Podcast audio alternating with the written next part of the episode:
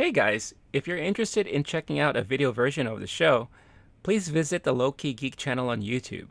There you can not only catch the video version of the podcast, but you can also check out my other projects and short-form video that I produce. You can find a link in the description. Otherwise, sit back, relax, and enjoy the show. Low Key Geek. Hey, hey, he's a low key geek. He tries to be out there when he wants to be, but hey, he's a low key, a low key geek.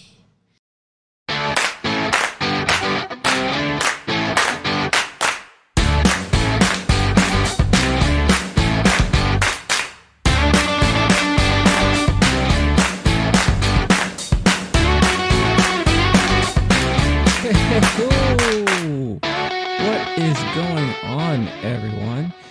It is Renee here, Low Key Geek, back with, wow, my first official podcast of twenty twenty-one. It took only two and a half months, basically, to get the latest podcast episode, well, full-length podcast episode up and, and going here. Um, I've been, you know, doing a lot of stuff on YouTube um, and uploading clips here and there on the podcast channel. Um, but yeah, it's it's nice to be back with a full episode here, uh, first one of the year. Hopefully one of many. Um, so I want to thank you guys again for watching and tuning in. Um, as always, you know, this is the podcast where, you know, we talk about all stuff in pop culture, um, you know, everything in the geekdom universe, whether it be movies, T V, um, you know, anime, video games, cartoons, what have you.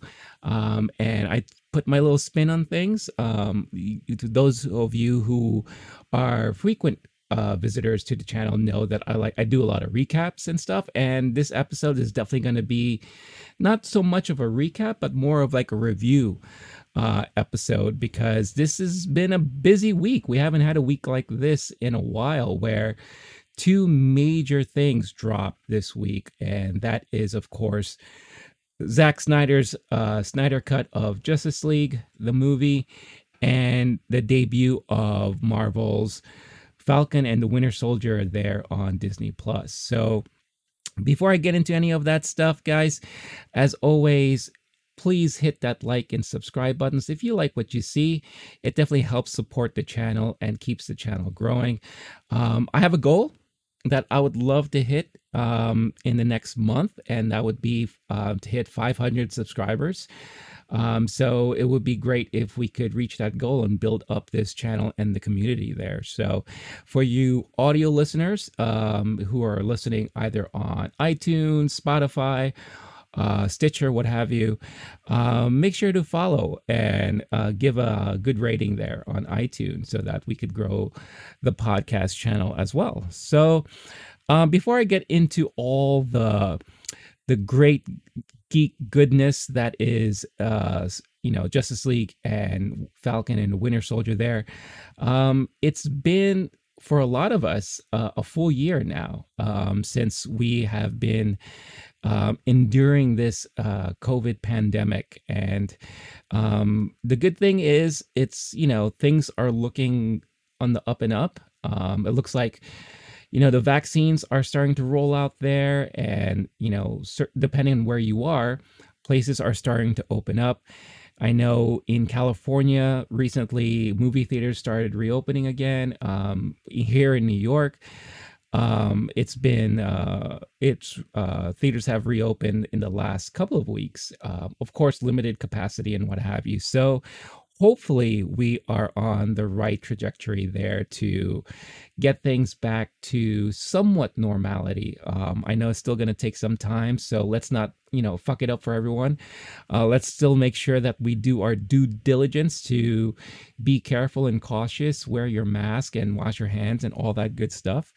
Um, but yeah, it's been a full year um, for myself, not only, you know, celebrating, I guess, the, the year long quarantining, carefulness and all that stuff like that, but it's also been a full year um, since I left the corporate world and started to venture out on my own just to see what I can do. And obviously, you know, because of the, the pandemic, I haven't been able to, you know, do a lot of the things I wanted to do. And that was, you know, travel more and, you know, maybe do a lot of things that, you know, required me to be actually outside and interacting with people.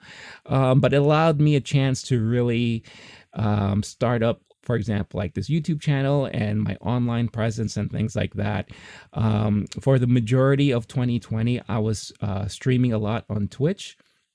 And I took a kind, I took kind of a back seat from there because, you know, even though I do enjoy streaming and I love um, interacting with a lot of the viewers and followers that I've gathered there on Twitch, um, it was something that, you know, I found to be kind of time consuming, and it was taking away a lot of the time away from the things that I really enjoy doing, and that is creating video content, you know.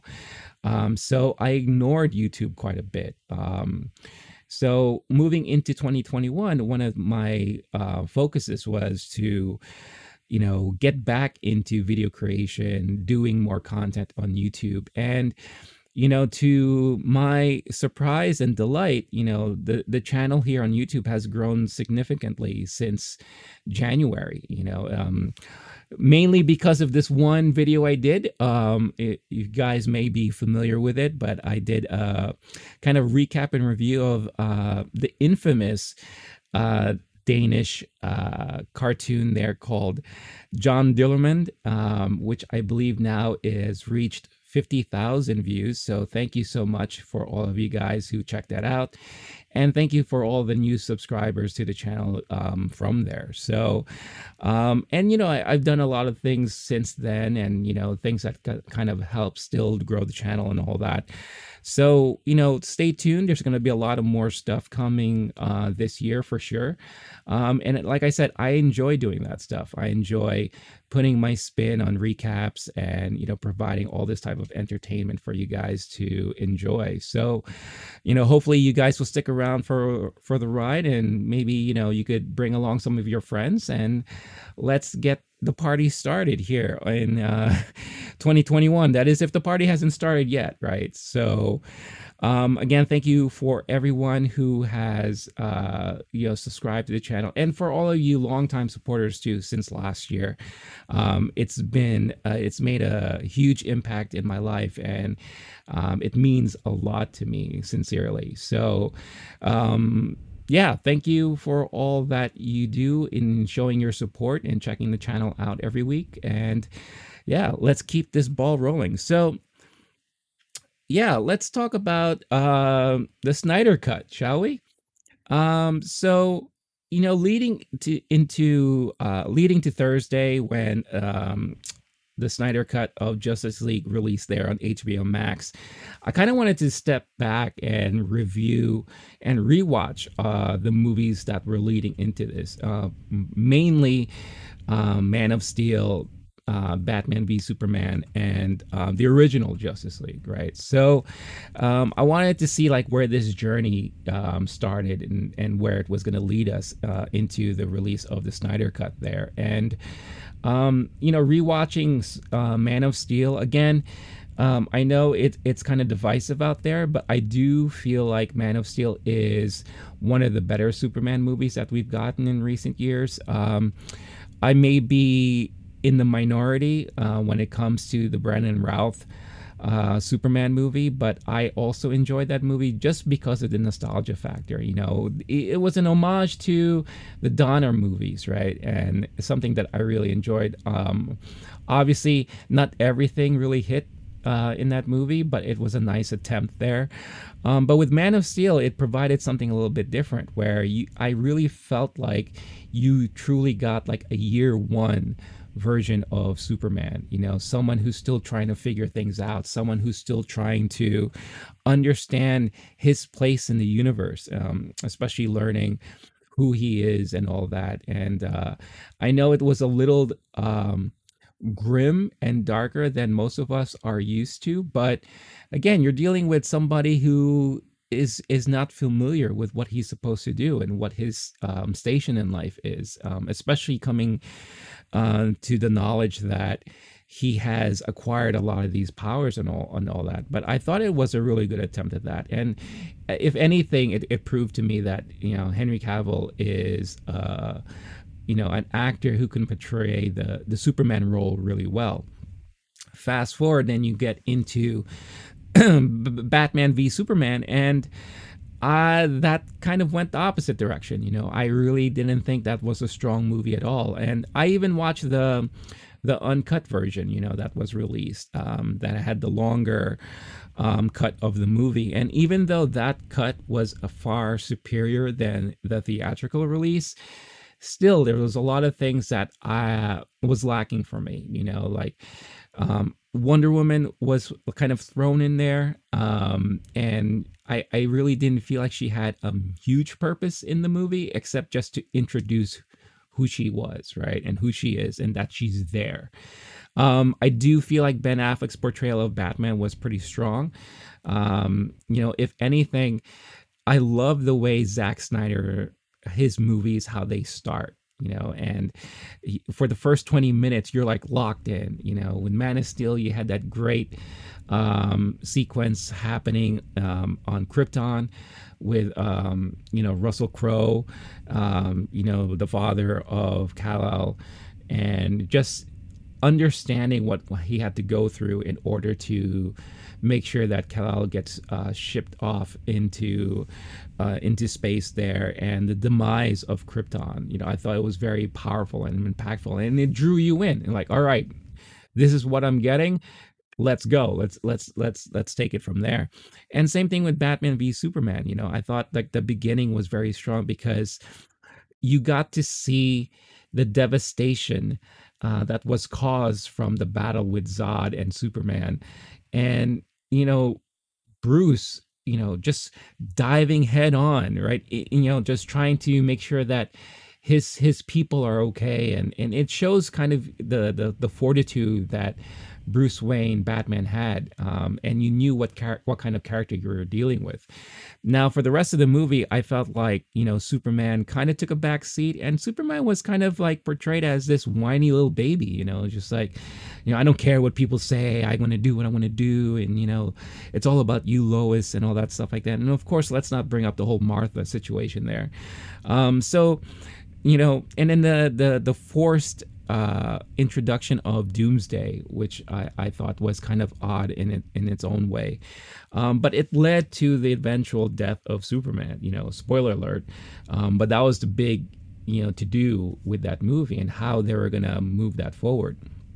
So when Justice League finally came out, you know, we were all wondering how are they going to handle this, but not only handle that, but how are they going to handle the formation of the team, um, and. We all know this story already. You know, Zack wasn't able to finish the movie. They brought in Joss Whedon.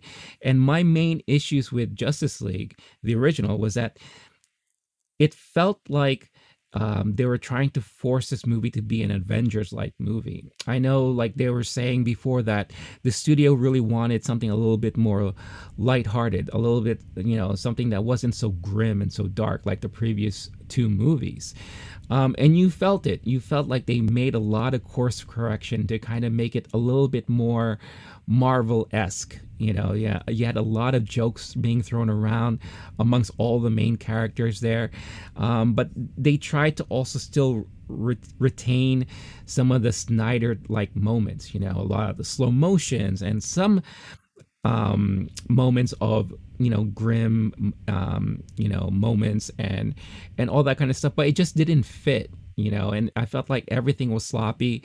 A lot of the the characters within the team took like a, a back seat, you know, like a lot of the storylines weren't fully fleshed out. And it was very important in order to see that, because this was the introduction for the audience of these new characters. I mean, Wonder Woman already got her movie before this, right? So we kind of understood Wonder Woman and all that. But it was our introduction to Aquaman. It was our introduction to The Flash and Cyborg. Um, but It it felt like they were just kind of thrown in there, and you had like a group of misfits that were trying to learn how to work together and all that. And not everyone was on the same, you know, beat as everyone else. You know, you had Wonder Woman that was opposing a lot of the decisions that Batman was was making, and then you had the Flash, who was like always constantly making jokes and being extremely awkward all throughout the movie and everything like that. And then you had Cyborg, which looked kind of like it was an afterthought, you know. Um, the main villain of Steppenwolf was very mismanaged, you know, like it, it, you didn't really understand what his true intentions were. And then, you know, they tried to make him like this main villain. You know, we didn't know who he was working for, where he really came from.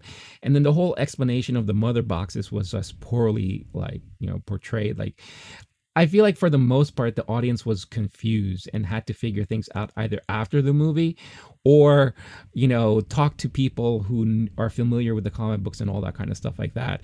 So it w- it wasn't that great of a movie. And again, it felt like a lot of things were kind of stitched together to try to make this Avengers-like event. And, you know, at the end, you know, you had your Superman finally showing up, and then, you know, things were used as pawns and and try to get him to like join the team and and fight Steppenwolf at the end and all that. Um and the movie kind of just ended. It felt like they ended the movie knowing that they weren't going to do any more of these team ups, you know. At least that's what it felt like. Yeah, they gave us a little Easter egg of like the whole um you know uh Yeah, contest between the Flash and Superman as to who could be the fastest and all that, which was like a, a cute little nod to the comic books and, and what have you.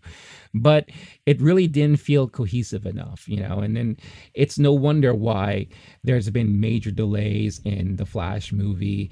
The Cyborg movie that they were talking about was completely taken off the radar. Um, we did eventually get an Aquaman a movie, which was decent. Um, and then we got another Wonder Woman movie, but then that was it. No other Batman movie, no other Superman movie. Um, so it, it again, you could kind of see how their planning or lack of planning really panned out.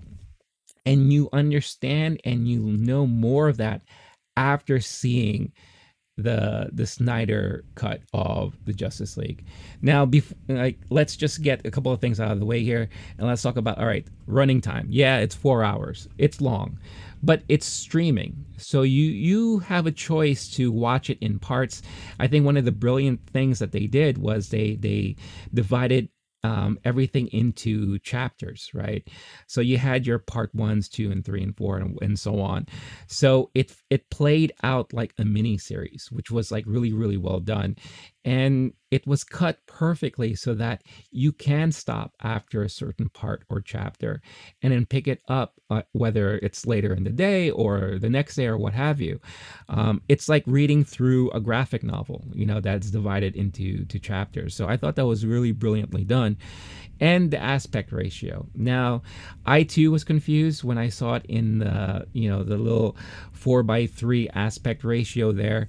Um, and I didn't understand why he decided to do it that way until I, I dug up some some uh, interviews and I, I did some research. And I guess apparently what he was doing is that he is fully in love with the IMAX format. And for those of you who don't know, if you're filming for IMAX, you have to film in that certain aspect ratio because IMAX screens are not your typical widescreen um, type of theaters. You know, it's usually more in that four by three format, just bigger, right? So you get to see more of, um, you know, the backgrounds and, and more, you know, framing there. Um, so I, I kind of understand where he was going with, but it did throw me off in the beginning. But after a while, I got kind of used to it. So it wasn't anything that was a huge deterrent in enjoying the movie. Um, so yeah, so when I started watching it, ten minutes into it, I can tell, yeah, this feels more like a Zack Snyder movie. You know, it's very epic. It's very... Um, you can tell not only ten minutes in, but then more so twenty minutes in that this is Zack Snyder's opus. You know, this is his Lord of the Rings Return of the King movie. I mean, this is the culmination of the trilogy that he was working on. And this was the, the main payoff. And it felt so well put together and much more fleshed out. It's amazing what simple edits or inclusions of things that they cut can really, what it can really do to a movie. Even the changing of the music in certain aspects. Um, if you recall in the original Justice League movie, um, the Paris scene, you know, with the terrorists and they're walking into the building, the type of music that was playing and how things played out felt very hokey, very like, like campy, very like, it was kind of like a throwback to like an old school um, superhero serial, you know, and it, it didn't have like that emotional or the gravitas, that type of impact that this is something huge that's happening. This is something big. Like, you didn't feel that danger that was um, about to happen in this um, in this building until Wonder Woman came in and, and, you know, saved the day, so to speak. But with all those different type of edits, you know, that one scene, which was a little bit longer, and the way that they incorporated Wonder Woman into it, her interactions with everyone afterwards, you know, that nice little touching moment she had with that little girl. By the way, I, uh, you know, if you know me by now, I can't do reviews without spoiling stuff. So if you haven't seen the movie, stop right here. I won't go on further. Um, you know, or I will go on further, it's just not for you. Um, come back to this video and you can watch it again when you're done and you're ready to be spoiled there. But yeah, moving forward, there there are potential spoilers because I, I just can't do reviews without it. Um, but that touching moment she had with the little girl where, you know, the little girl was saying like, you know, when I grow up, can I be like you? And her telling her that she can be anything she wants to be. It gives you that human emotion, that human connection that Wonder Woman had, and that a lot of these new characters that we're getting introduced to, there we get to see their human side. We're getting to see more of the personalities. You know, every character was fully fleshed out and had their own story. You know, so we understood where they're coming from. We understood what their personalities were.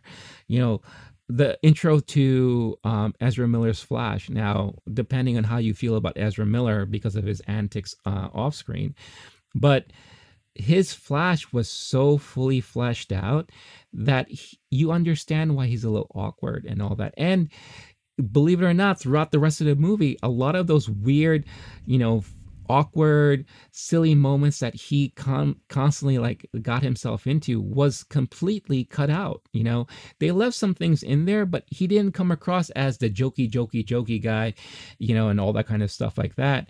Um, you know, he had intelligence. He had moments where he was, you know, contributing to the team and all that. And the way it was just all fleshed out from his intro really helped you understand his motivation and all that. They did the same thing with Aquaman. You know, he was able to visit uh, Atlantis and he had interactions with people there. We saw William Dafoe, his character, show up for the first time in this universe before the Aquaman movie. And, you know, understanding where Arthur is coming from and why he's hesitant in, you know, helping people out and all that stuff like that. Um, and Cyborg. Cyborg in the original Justice League was this brooding guy who's like, you know, I don't understand why I have all these things and I can't understand it all. And, you know, I'm learning these things and I don't know what to do with it and all that kind of stuff, you know. But in this movie, um, the way that it's been cut and the way that Zack Snyder was telling his story was that, you know, he had this relationship with his father and and his mom, and you know, he wanted his father to be a presence and all that stuff like that. Um, and then when he got into his car accident, uh, which we finally got to see, he loses his mom, and you know, he's he's left with like this huge, you know, deformities and all that, and his dad brings him back to life. Um, Only because his dad feels like he's still destined for greatness, right? He still can accomplish many, all these many things. And it's his dad that's helping him, walking him through his new, you know, gifts that he has. And it's Cyborg who's taking that advice and learning things on his own and all that. And it, it's, it's no longer the brooding Cyborg. It's more like, I want to understand more of what I can do and how I can help. Um, you know, and then, you know, he, you could see he's still trying to, you know, rekindle that relationship with his dad. And, you know, there's a moment in the movie where his dad dies and we see it, and he sees it happen right before his eyes.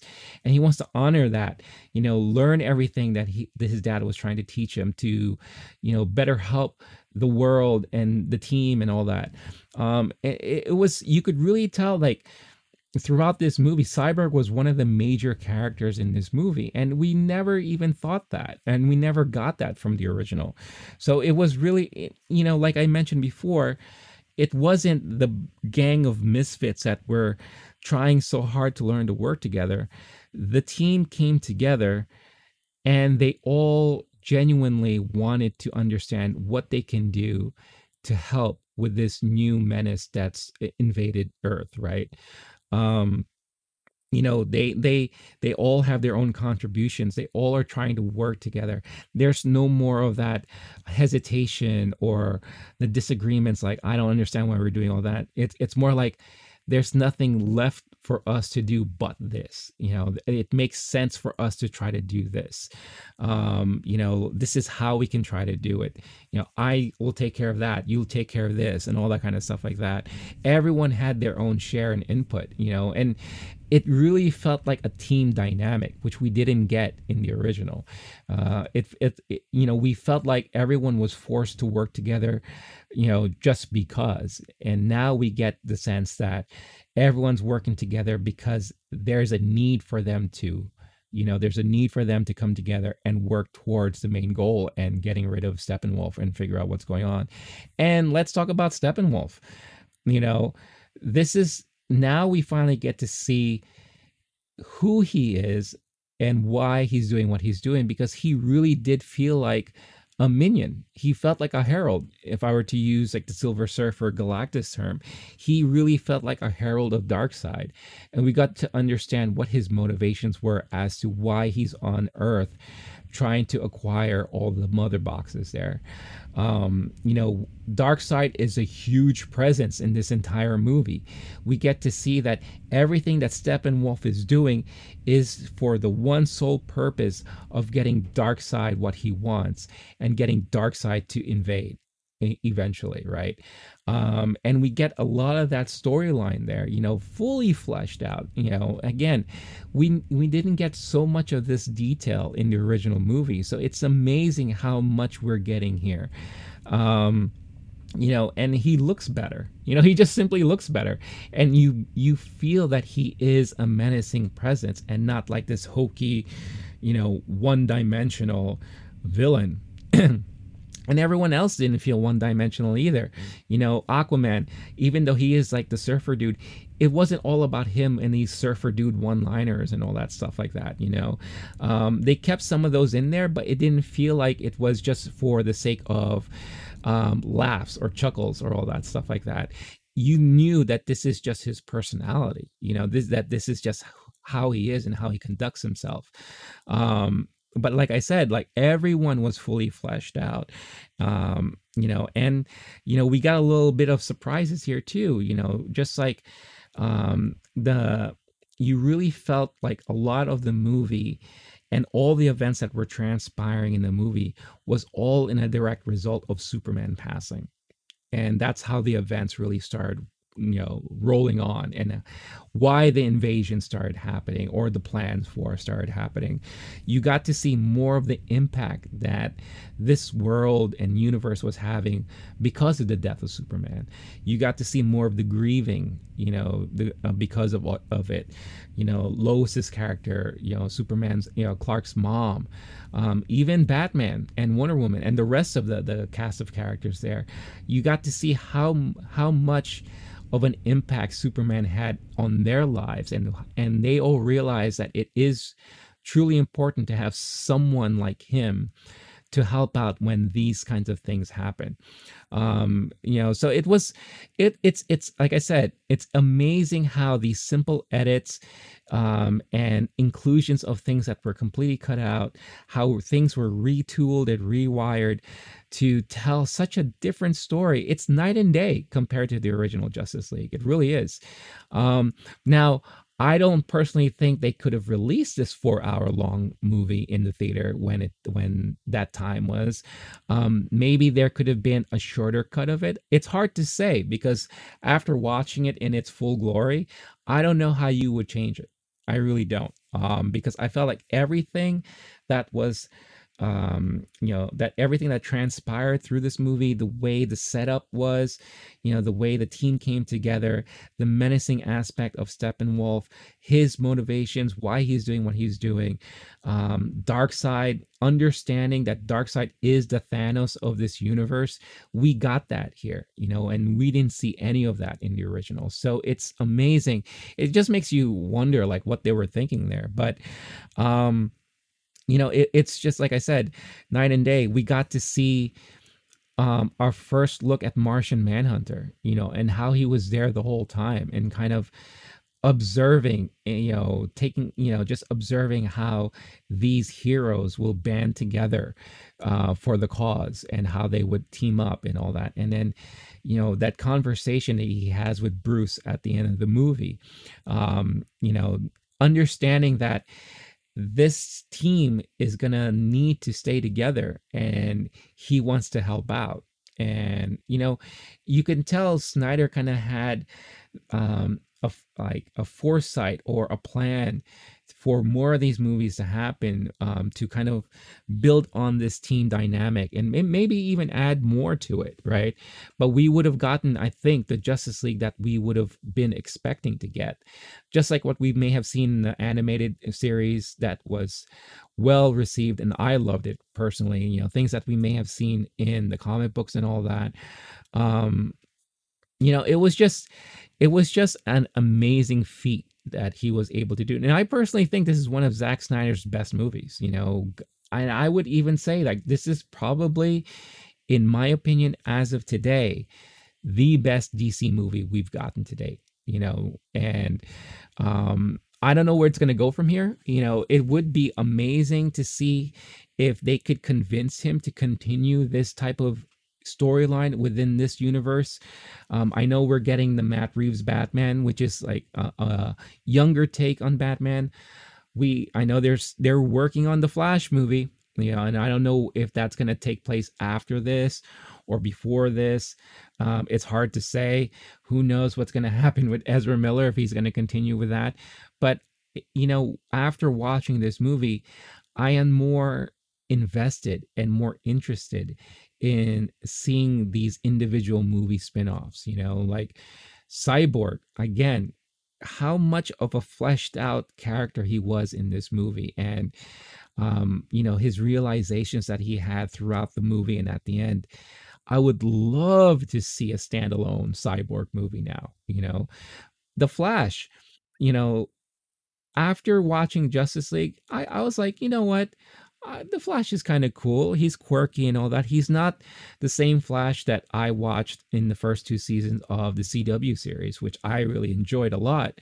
But there could be something there. Now, after watching his storyline and how his character played out, and he had a huge part at the end of this movie, um, you really felt for him. You really understood, again, why he's doing what he's doing, how he wants to contribute, you know, his meaning in this universe and in this team.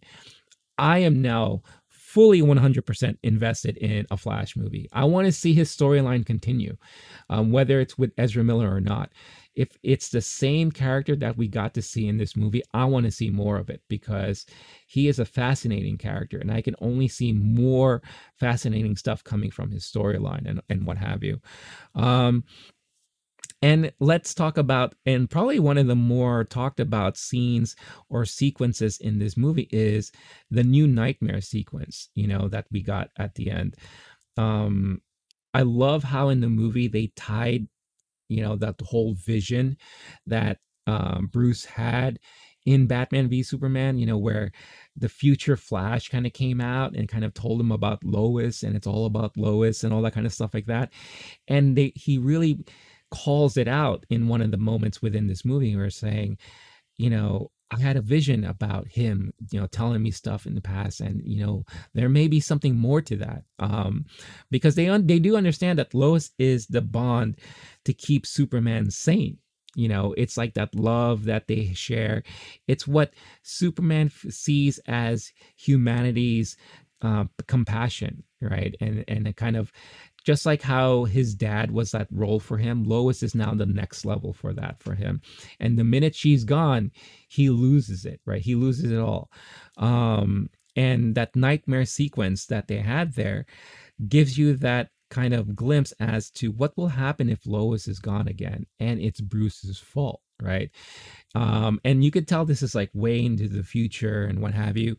He's teamed up with, um, you know, uh Deathstroke and the Joker's there, and and you know um the Flash in, in like an older Flash, and and, and uh Mara from um from Aquaman and what have you. Um so it it's not the team that you're used to, but it's a team that he has to find himself in. But the dialogue that he had with the Joker, the back and forth that they had about loss and grieving, and you know, not understanding that, or maybe he does understand that, but he chooses not to to pay too much attention and focus on it. You know, this is why the big threat now that they're facing is an angry Superman who's against them because of what happened to Lois. We don't know what happened to Lois, but it looks like it's something that Bruce did, or he couldn't prevent, or what have you.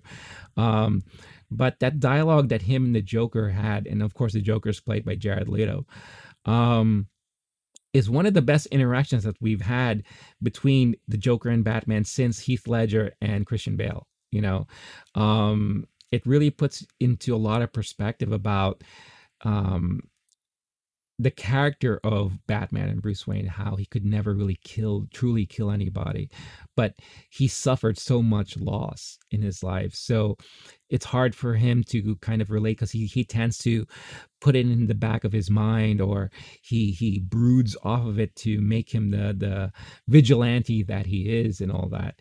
Um, you know, and trying to understand why Superman's doing what he's doing and what have you.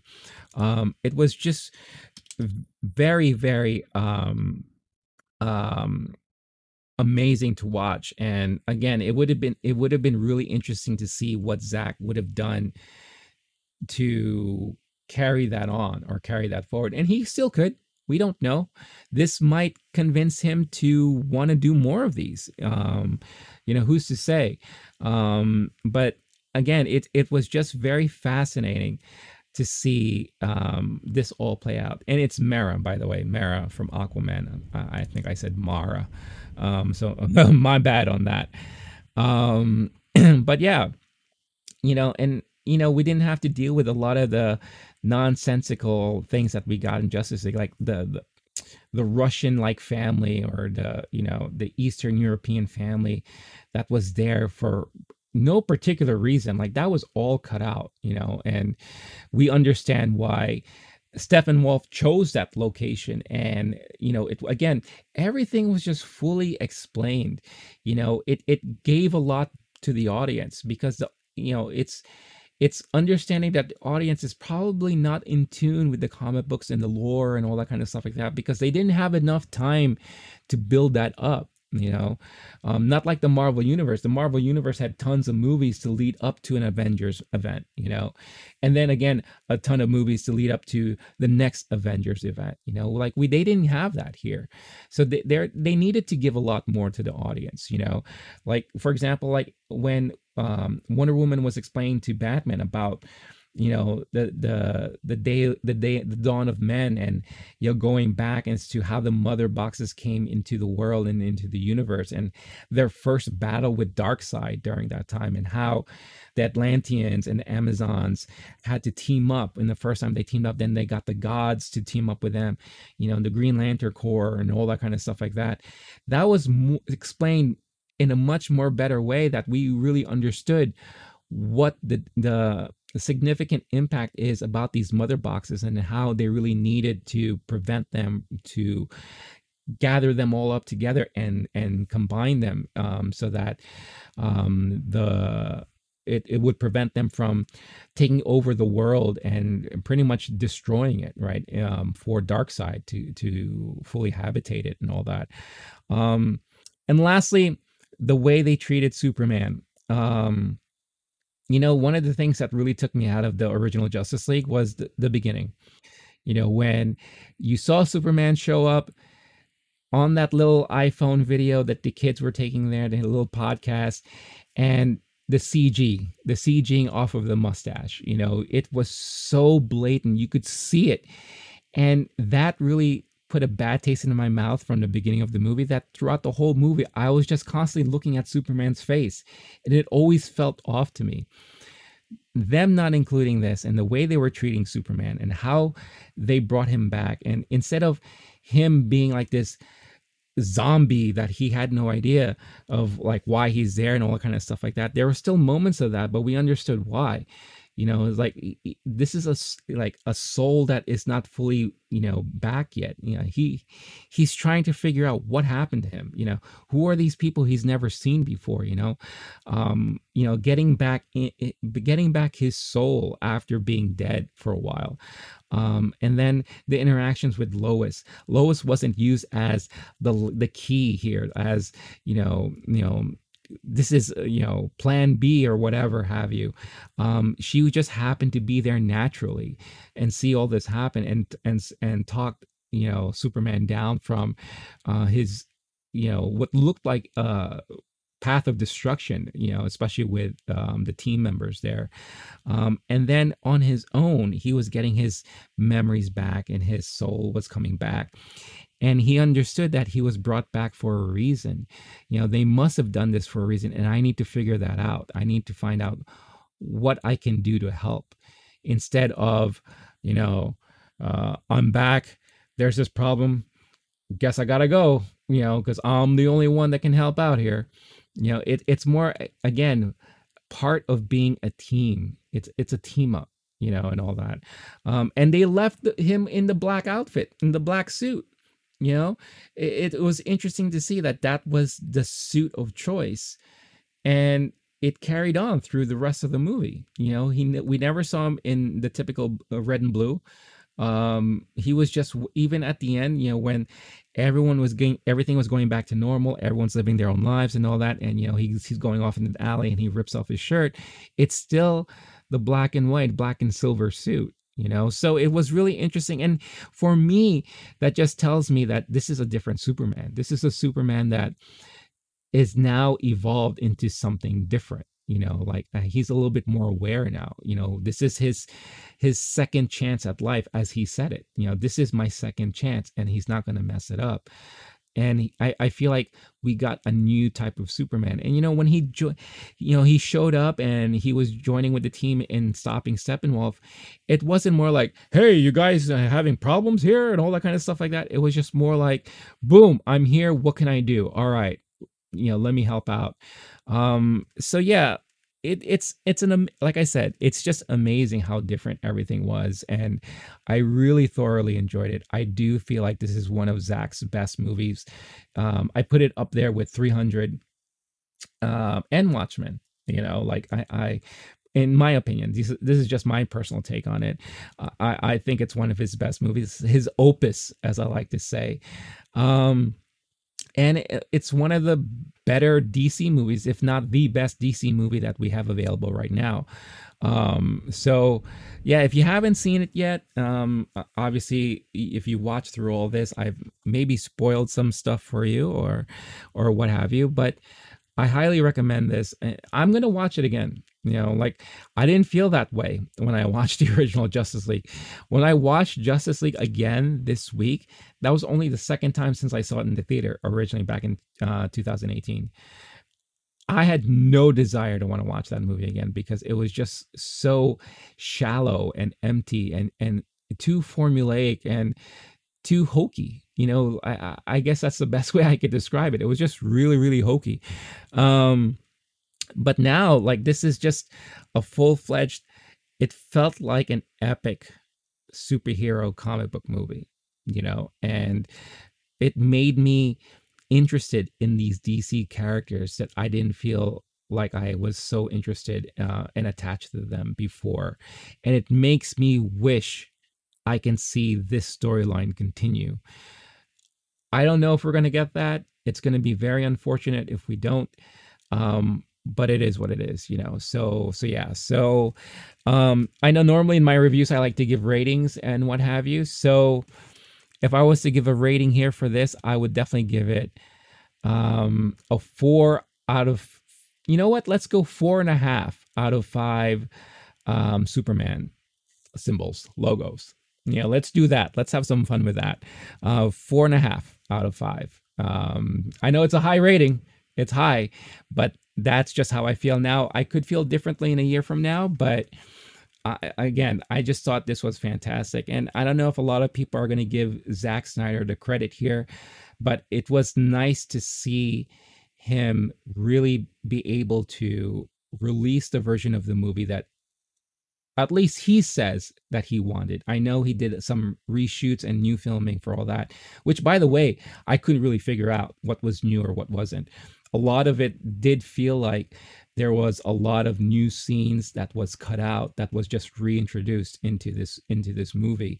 Um, yeah, and, and don't get me wrong, there are a lot of scenes from the original that was introduced here. It was just spliced differently to give a, a different tone overall, um, but it was hard for me to determine what was new. I think the the Martian Manhunter interaction with Bruce Wayne was new at the end there. I, I feel like that was probably one of the new things that they filmed.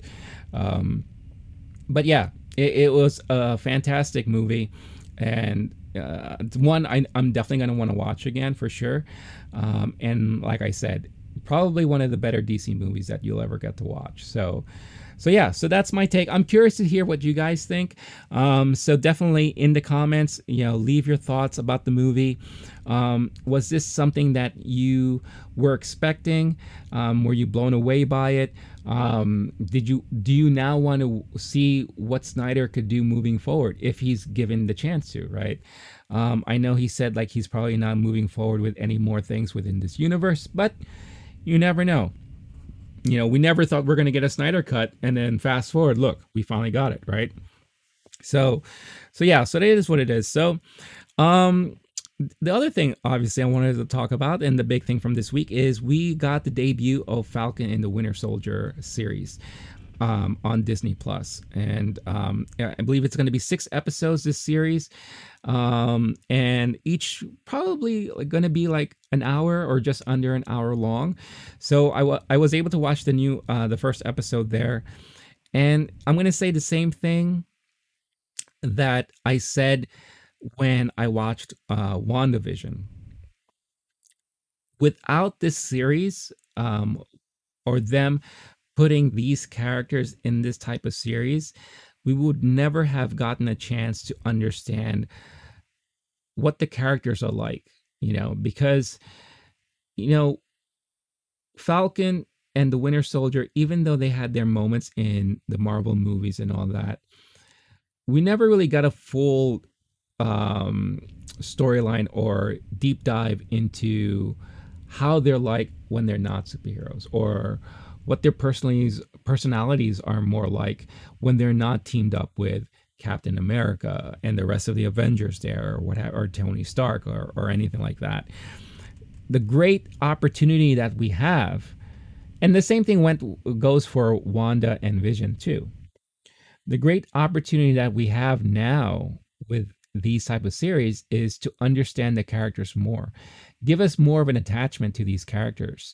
Um, And you're, again, this is this is a parallel to the new Justice League, because we got an attachment to these characters because we understood them more. We got more of a story. In this one episode, I feel more attached to uh, Falcon and and Bucky there, more so than I ever did in any of the movies that I saw them in.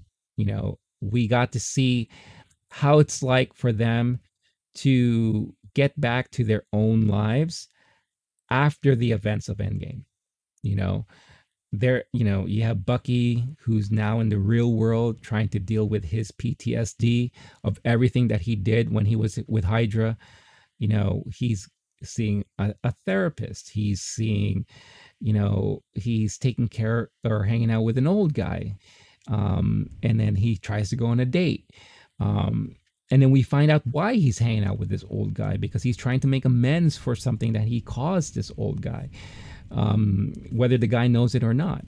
Um, and then you have, you know, uh, Falcon there, you know, going back to his family, you know, learning that his family is not in the best shape, and he's trying to do what he can do to help the family, you know, uh, financially and with their businesses and all that. Um, so it's, it's very interesting to see um, how those events and, and being a superhero, and then when you're not in that role, how they live their lives outside of that, you know? Um, and it's really, really interesting to see how that was really fleshed out. Um, and it was really, really great. I mean, they haven't even teamed up yet, you know, they're, they're just, uh, living their individual lives and trying to, to live their lives and, and deal with, um, either family or themselves, uh, in a way, um, to, to get back to some sort of normal normalcy there. You know, Falcon gives up the shield, you know, which was something that I wasn't expecting to, to see so soon. You know, he basically said, like, you know, and again, this, this leads off into, um, leads off right from the ending of Endgame there. And it sounds like it's two months after that. Um, you know, he gives up the shield, he has his press conference, and he says, like, look, this shield belongs to someone else and it's not me. Uh, he gives it, he gives it up to the Smithsonian or the government or what have you. Um, he has this interesting interaction with, um, um, you know, with uh, War Machine there, Don Cheadle, um, you know, who was also surprised uh, that he, he gave up on not taking on that mantle there. Um, and, you know, he just feels like he, he wants to be his own individual person and do what he can. Um, that's not tied to Captain America. Right. Um, you know, he, we, we saw the, the beginning of the episode was fantastic, because, you know, we could see that, um, he's still involved with the government in helping things out. Um, he has kind of like a new partner, uh, what it looks like a young, uh, army kid or what, or a Marine. And, you know, they're trying to, to, do what they have to do out there um, with their duties. Um, the great action sequences. Oh my God. It was the first ten minutes of this episode was just nonstop action, and it was thrilling and amazing to see. Um, so we, again, we got to see what, what he's doing um, with himself there. Um, and then the way the episode ended, it was just, it was just so heartbreaking. You know, and, and again, like I like I mentioned um, multiple times in the past and before, you know, be beware of spoilers when it comes to what I talk about stuff. But, you know, we get to see the government decided to call on a new Captain America or or put that mantle on someone else. And, you know, Falcon is watching this on T V um, as they were having a press conference, and you can see the regret. It's like, why didn't I take it on? You know, like that could have been me. You know, I thought I was doing something good, and they went ahead and they decided to just, nope, the world needs a Captain America and we're going to assign it to somebody. And then boom, we had to introduce with this new Captain America, you know, um, we don't know who this guy is yet. You know, the episode kind of ends that way. Um, but when you look at the, the credits rolling, I believe we saw like a, a poster of the the new um, Captain America, and his name is John Walker. And if you if you're familiar with the comic books, and you know I'm not one hundred percent familiar with the books and all that, but I did some research after the episode. John Walker is the guy who becomes um, U S agent, you know, or Super Patriot. You know, he he went through multiple monikers, even the moniker of Captain America. But it looks like this is what we're getting here. And I don't know how that's going to play out for the rest of the series, but it's going to be really interesting to see what's going to happen there and the dynamic um, as to how Falcon will take it. And how are they going to get Falcon and Bucky, uh, Winter Soldier, to team up together? You know, like what what is that one driving force that, you know, forces them to have to team up. You know, it's interesting because you see that Sam is constantly trying to call Bucky, but Bucky's not answering his call. His therapist calls him out on that, you know, because Bucky's a loner. He just doesn't, he doesn't know how to interact with people. He doesn't know how to make friends or what have you. So this is where we're going to, and we already know, like, they don't get along well. I mean, we've seen that in the movie. So we are going to get that buddy cop series. So it's going to be interesting how that plays out.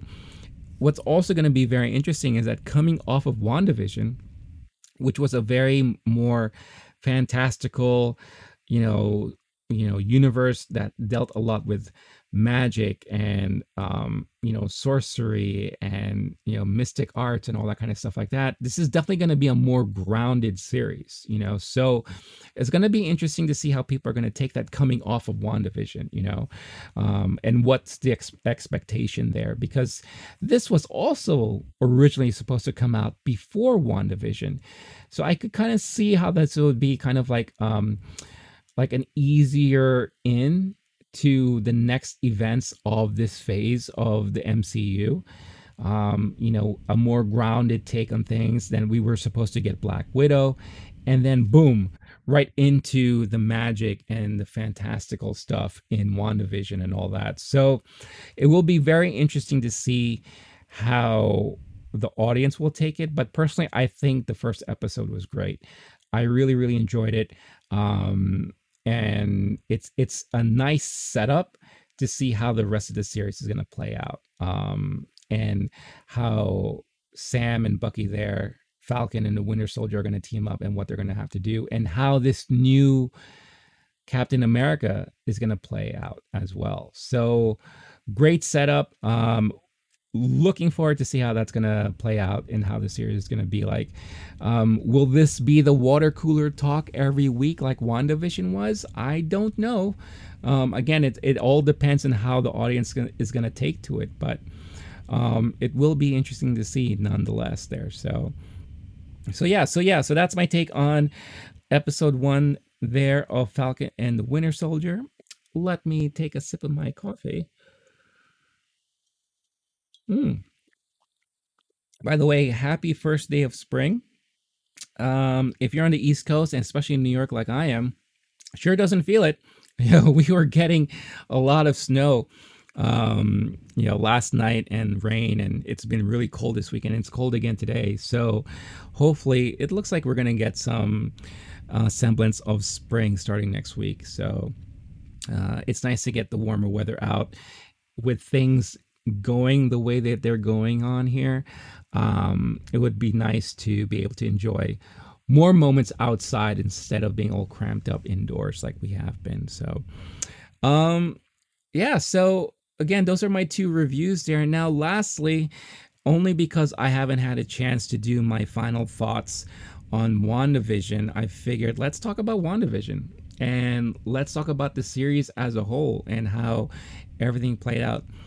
Um, a couple weekends ago, they debuted the behind the scenes. Um, I believe they called it, um, uh, what did they call it? Assembled, I think it was.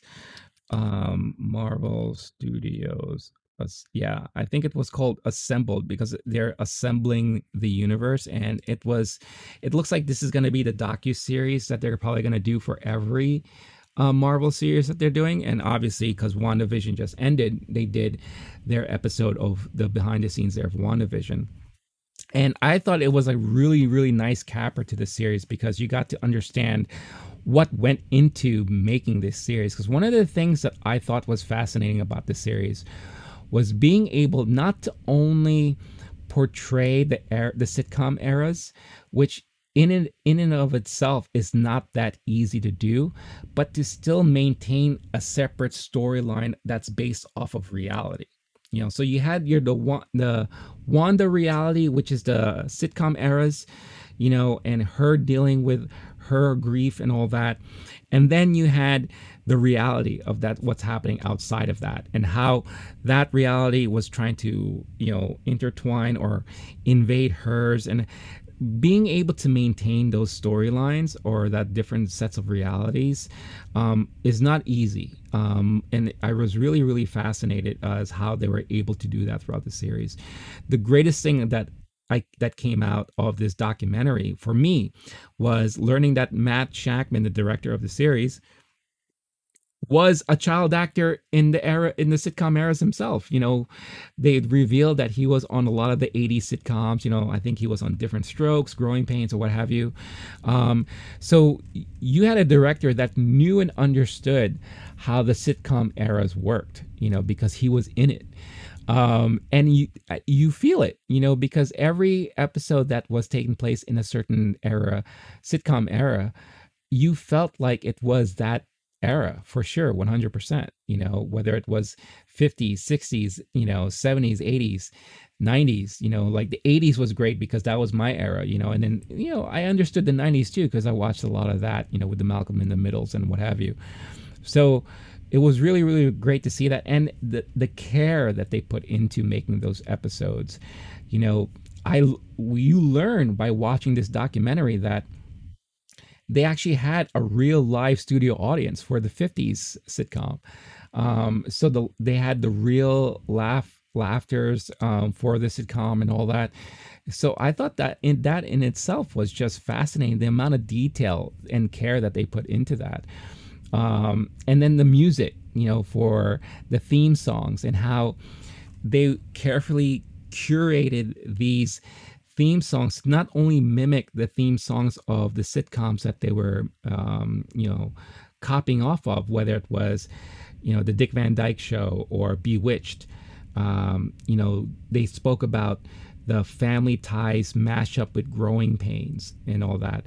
Um, you know, the Brady Bunch with hints of Partridge Family in the seventies, and obviously the Malcolm in the Middle inspiration there. And one of the things I love is getting validation for things that I guessed, you know, and every time the sitcoms came up, you know, without diving into it or looking at what everyone else was saying, I said like, oh, this is this, this is that. Oh my God, this is Bewitched. Oh, Agatha comes along. It's so much like the Munsters, you know, um, You, you know, uh, the Family Ties and Growing Pains mashup with a little hint of, um, um, uh, what is that? Um, the the Olsen um, show, um, Family. What is it? Oh my God, I I am so blanking right now. Um, Olsen Twins sitcom. You know. It's really amazing how sometimes Full House, God, how could I forget Full House? Um, because the, the the reason why I thought it was Full House is because they did that pan above the family in the park. And that reminded me of that park in San Francisco as it was panning out. Um, validation, they, they even said it and mentioned it, you know, especially since Elizabeth Olsen kind of grew up on that set watching her sisters doing that that T V show. Um, so the um, and how every theme song had the same beats but done differently, um, you know, to mimic that era of sitcom. But how anytime the WandaVision was mentioned, that it always had that same beats to go with it. You know, very smart, very, very intelligent way of doing things. But yeah, like I said, the documentary was a great capper, but the series as a whole, you know, the last episode was was great. Um, look, I know us as geeks and as fans, we all had our fan theories. You know, we all had our wish list of things that they did. You know, I I am more than happy to admit that, you know. Um, you know, I was hoping that we were going to get a major reveal at this last episode, uh, another cameo or what have you, um, you know, more questions, I mean, more answers to questions that we had. Um, but we got what we got, and I was happy for it. You know, the the battle with the two visions was really well done. Um, the use of logic and how, you know, they kind of like stopped them from fighting, and how Vision was trying to explain to him, you know, that you're programmed to take on the Vision, but I'm not really the Vision, you know, I'm like a construct, um, you know, and that whole, you know, rewi- rewiring the way he was thinking of his programming and all that kind of stuff like that. You know, the the the confrontation with Wanda and Agatha, you know, um, and, you know, I will, but however, I will say, missed opportunity with Quicksilver. I mean, Richard Boner, I mean, really? Um, and I wonder if they chose Boner because that was also the character name from Growing Pains. But it, it was just, that was very unfortunate. You know, I, I felt like that was a huge cock tease in a way. Um, but it would have been nice if they found a way to tie it in, you know, to tie in Quicksilver into this new universe, whether it was the, the X-Men Quicksilver there. But I do feel like that was a letdown. Um, you know, everyone had their final moments, you know, like Darcy had her final moment. We got to see Monica's final moment. You know, um, it was great to see the family team up, kind of like a Incredibles, Fantastic Four team up there, you know, and all that.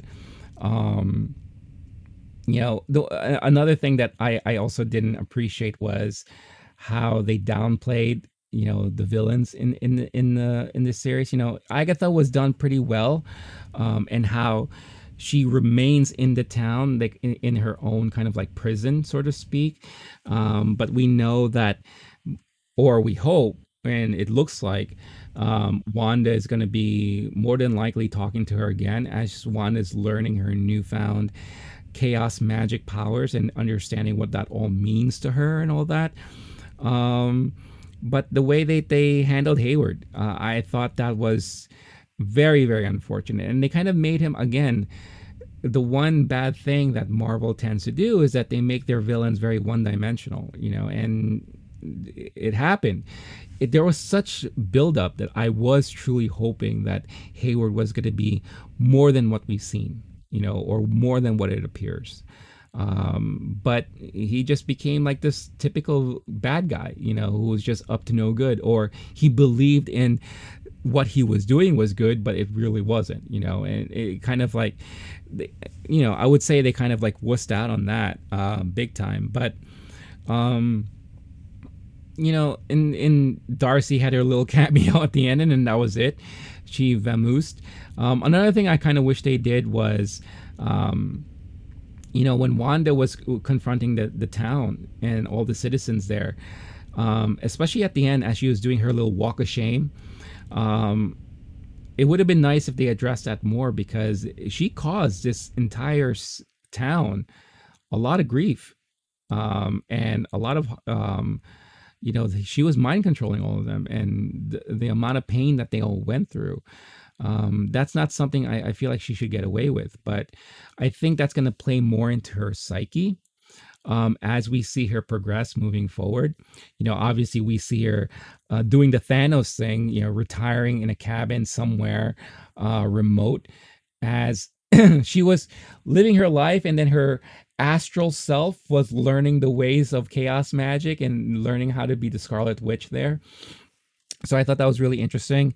Um, You know, the voices we hear at the end of the kids, I don't know if that's real or if that's just like a throwback or something within her mind that's bringing things up. I don't know, multi-dimension, what have you.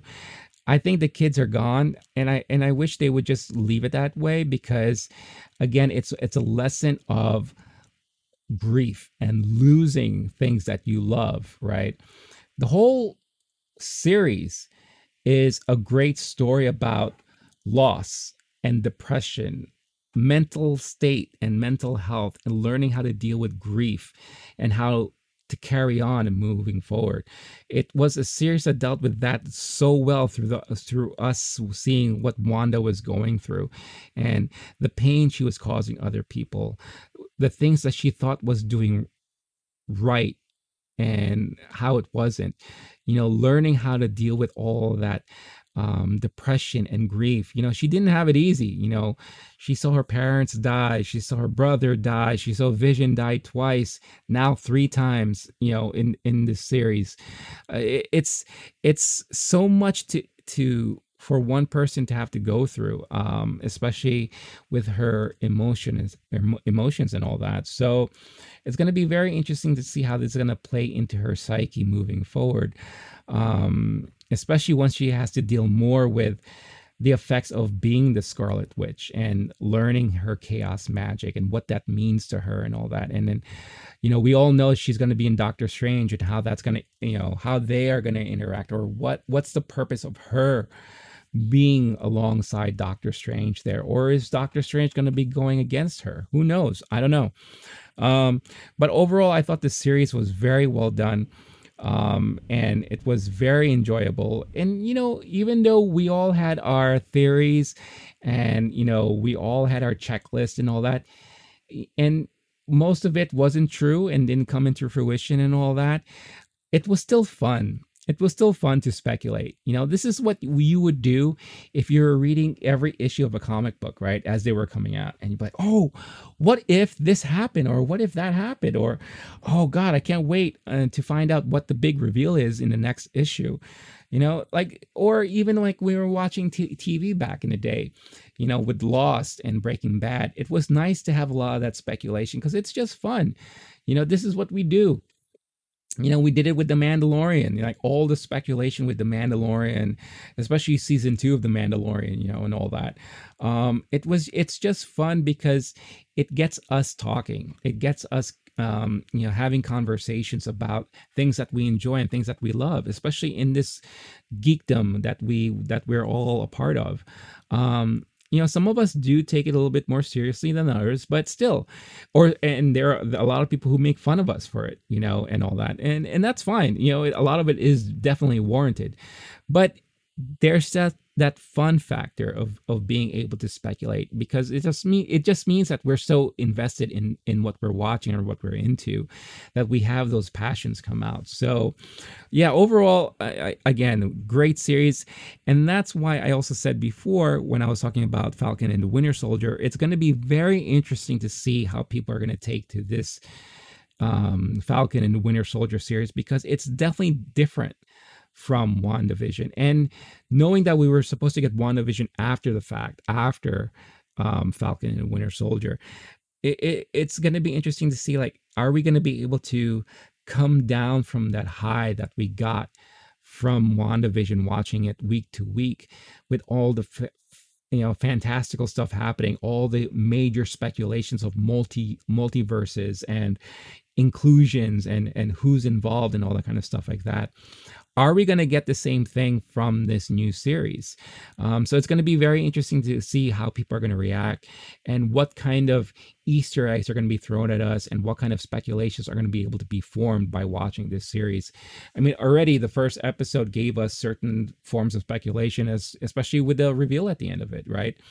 So um, it's going to be fun, and it's going to be a very busy couple of months, because I believe after this, we are going to get, I think Black Widow is supposed to hit afterwards. And then we're going to get the Loki series, um, which again, will deal with different realities and, and time dimensions and multiverses and all that stuff like that. So it's like going through a roller coaster, right? It's like now we're a little bit more grounded, and then we're going to get right back up again, you know? So it'll be interesting to see. And then leading into, I think, Shang-Chi and, and the Eternals and what have you.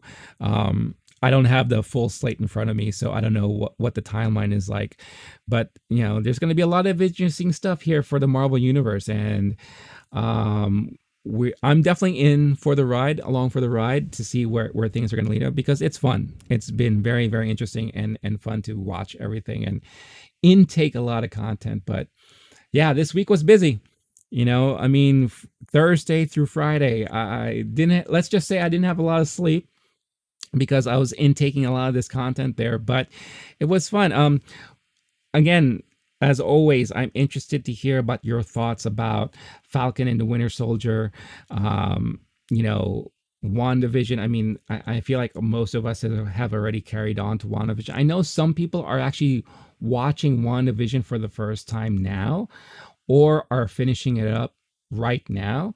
So it'll be interesting to see what their thoughts are. But um yeah, I think that's that's going to be the the episode for today. So um, a lot of things to talk about because of all the stuff that's dropped, um, but um, more to talk about in weeks to come, especially with all the news that's starting to come out about movies, you know, especially once now that movie theaters are starting to open up, uh, the theaters are gearing up for what hopefully will be the summer blockbuster season, um, if there is such one anymore.